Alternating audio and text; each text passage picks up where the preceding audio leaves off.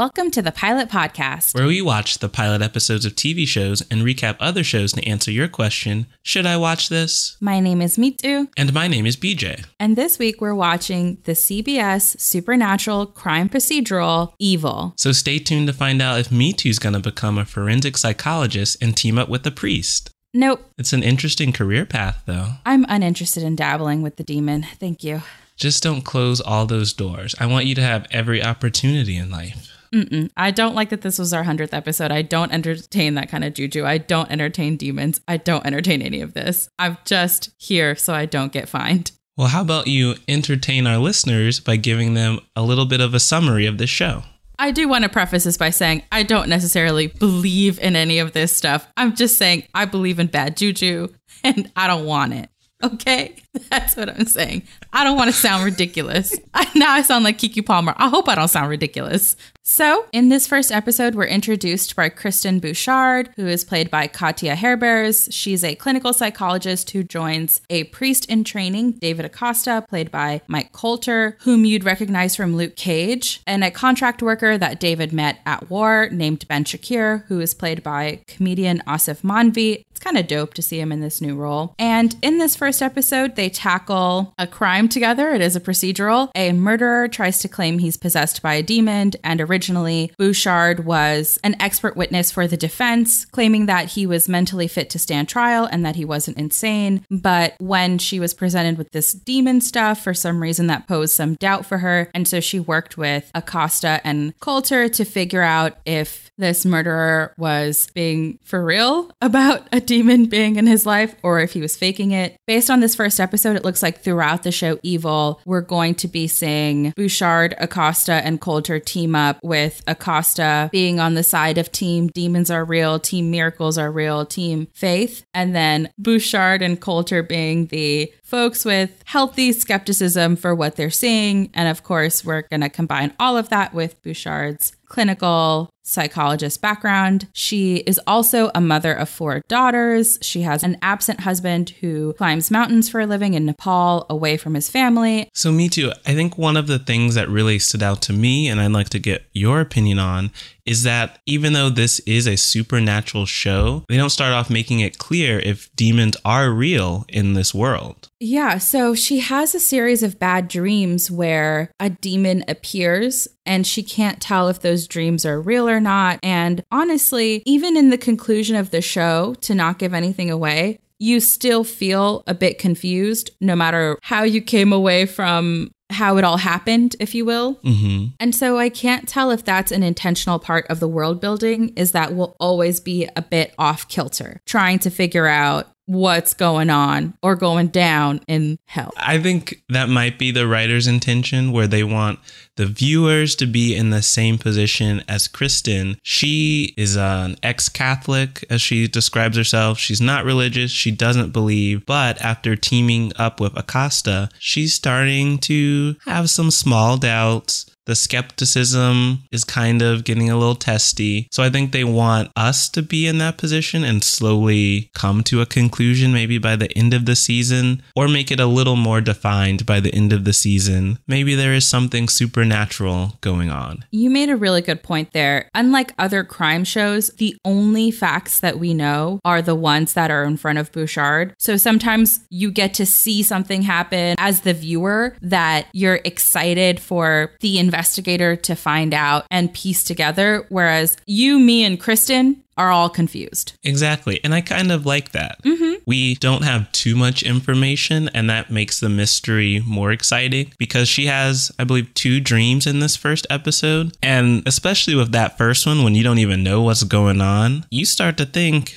okay, maybe she's about to get eaten by a demon. I don't know. I really didn't know what was going on because I actually didn't watch that scene. In the interest of full disclosure, there were about two or three scenes featuring potential demons or not demons that I had to just tag out, and BJ just tagged me back in when they were over. So those I'll call the lost moments of the show for me. That just added to the thrill. We're like, what happened? Mm-hmm. I was even more confused than Kristen, let alone being in the same boat as her. And what did you think about the other side of the world building with Acosta, who's taking on this relatively recent field of assessing things for the church, for the Catholic Church to be specific? So, assessing miracles, looking into demons, performing exorcisms, and he's tying that to evil people, such as a murderer. I am really excited to learn about Acosta's backstory. I don't think you come to a place of firmly believing these sorts of things are real without something pushing you in that direction. We got a hint of his background that he was at war and that's where he met Ben Shakir, but I wonder what led him to this place. And I hope that they explore that on the show because he is all in. Yes, firm believer. And it's interesting how firm a believer he is that even when he explains to her that in this instance, this one thing could not be a demon, but a demon could still be influencing that thing. And I know we're speaking vaguely because we don't want to give away what happened, but he never let go of the theory that somewhere a demon is involved. Which I think is interesting because you could really stretch out that philosophy and say all of these crimes may not be performed by someone possessed by a demon, but could be influenced or set in motion because of demons. He explains the bad happening in the world, however you define the bad. He was looking at the news when he told her this, and it looked like on the screen, maybe some sort of violent protest or something, I believe was depicted on, on the television screen. And he said all of the bad out there is because we're no longer controlling demons. Mm-hmm. And I don't think he meant it in the metaphorical sense that most people use it, where, you know, I'm controlling my demons. I'm not going to give in to XYZ temptation. I think he really meant like control your inner Roy. Yeah. He gave Bouchard a cross at the beginning of the episode and was like, You're going to need this girl. Like,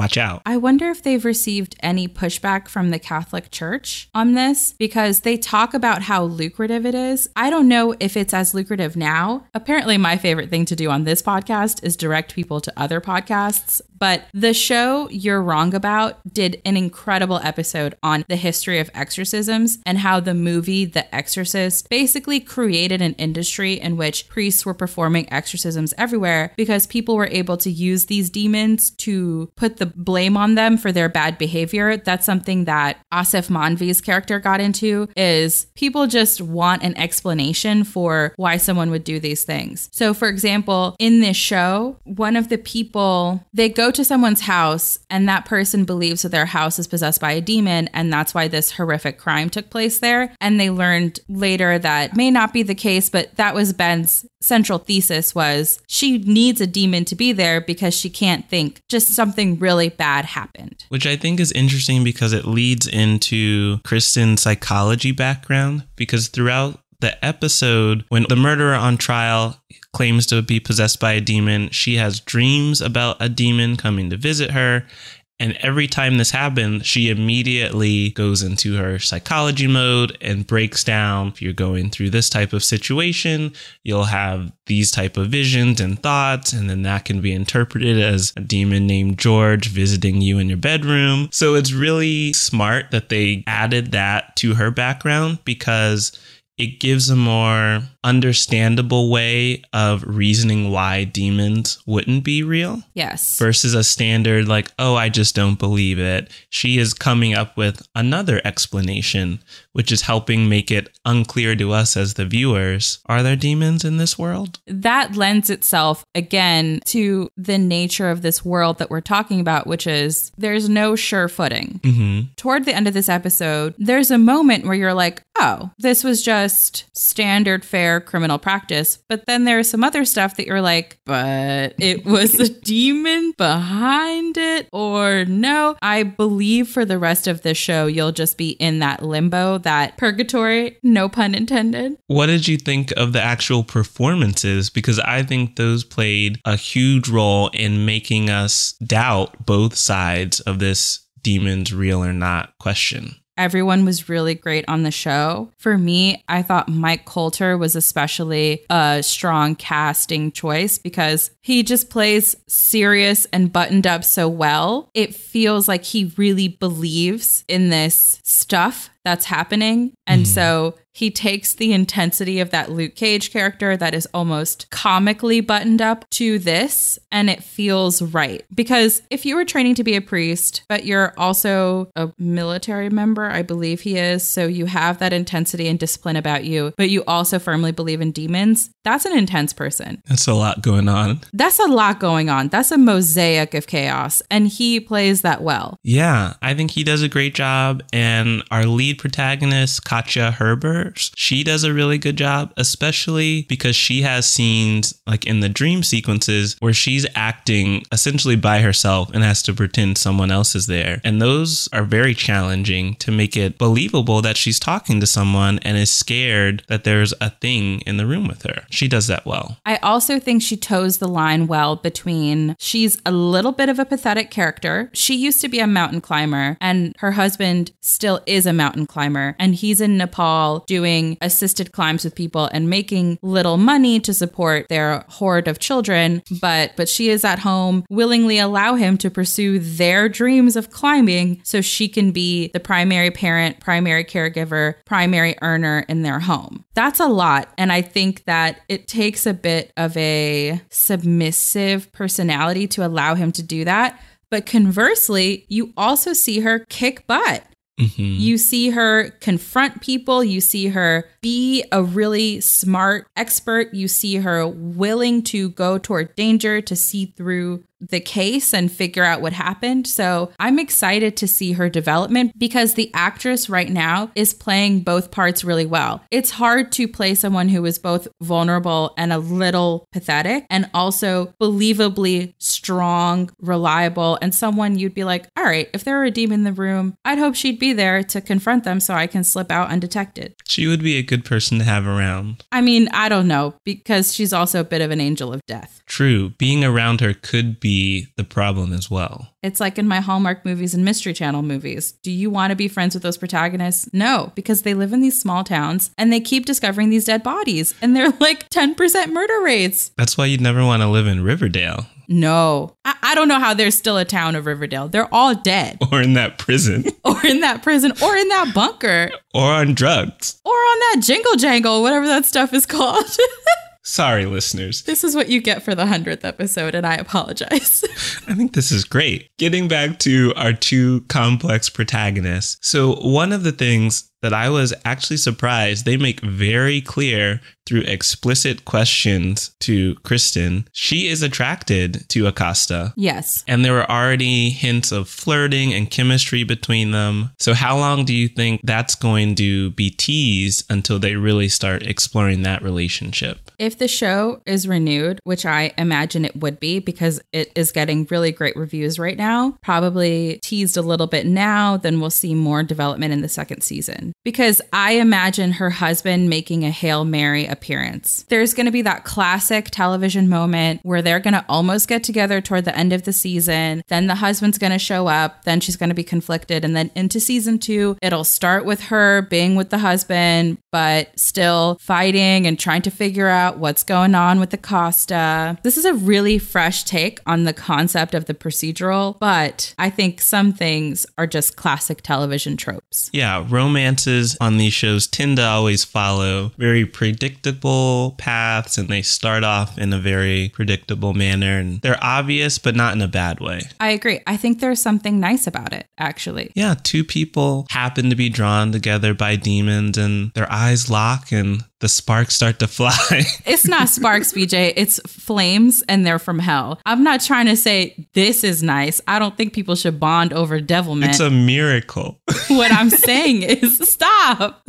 What I'm saying is just the general trope of romance on shows is nice. I love a romantic comedy. I love all those things. They do a lot of true and false questions and lie detector style questions in this episode, which it just seemed like there are so many questions. Yeah, I couldn't tell if that was supposed to be a, theme that they're going to go back to on the show. So basically, in order to assess whether or not he's fit to stand trial, Bouchard questions Orson, the murderer, with this 500 point test of questions assessing his mental fitness. It keeps coming up even as she's going into this demon investigation. Yeah, and even into her own dreams, she's getting questioned. Yes. So, yeah, I don't know if that's going to be a theme of the show because I was surprised how often they came back to that 500 question quiz. And I was surprised why they kept asking, Have you had diarrhea this month? That was weird. So, how about we kind of go into our predictions? Because one thing you brought up while watching the show is there's another side to this we haven't seen yet, which are the miracle assessment that Acosta said he does. Do you think that will be a plot line that can be blended into a crime procedural? I mean, I don't know that demons were something I had initially considered as being something you can blend into a crime procedural. So, so toward the end of the episode, it sounds like the next case that they're going to investigate is a miracle that has been captured on tape. I wonder if those are going to be like fraud investigations. So not every episode of Evil is death or murder, but it's like you know, it's like that uh, Gypsy Rose Blanchard thing that we were just talking about with the politician. Like, is it people who are saying these things are happening and are trying to get money, fame, access? Yeah, con artists. Mm-hmm. Are they con artists? So I wonder if that'll be some of the miracle episodes. The scope of his supernatural investigations isn't just demon possession. Yes, the good and the bad. Best of both worlds. That's Hannah Montana. I mean, at the end of the day, everything is connected to Hannah Montana. BJ, are you ready to rate CBS's Evil? Sure. So I would give Evil,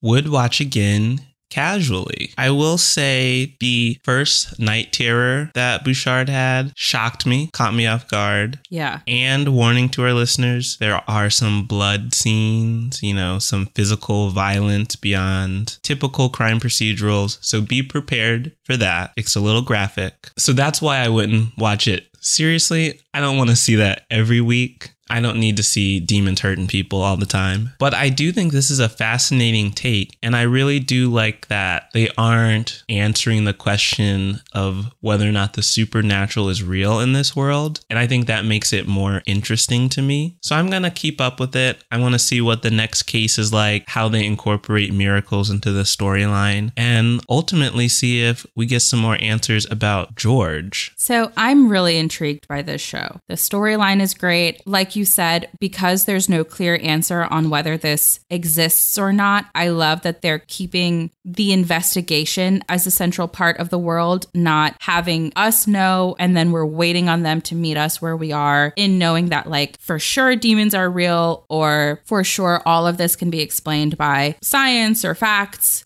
But I am somewhere below would watch again casually because it really scared me. So I want to know how this all turns out. I wish I could say I was would not watch again, but when he said our next case is a miracle caught on tape, I was instantly interested. Mm-hmm. So I would maybe recommend to my fellow listeners who are not into scary things who don't want that bad juju in their lives to watch it because it's interesting, but to skip the scary parts. I don't think I missed anything by skipping the scenes where that demon was wreaking havoc in her dreams. I missed the gory stuff. I saw BJ's reactions to what was happening on screen. I'm happy I missed it. And I don't think I missed any of the story by skipping it. You lose some of the flavor and the lore, but you know what's happening in the plot. I have enough seasoning in my life. I can lose a little bit of that flavor especially if that flavor is ooh the devil. Well, if you want to find some non devil flavored reviews and shows, head to our website at thepilotpodcast.com. You can also subscribe to us on Apple Podcasts, Google Podcasts, Stitcher Radio, and Spotify.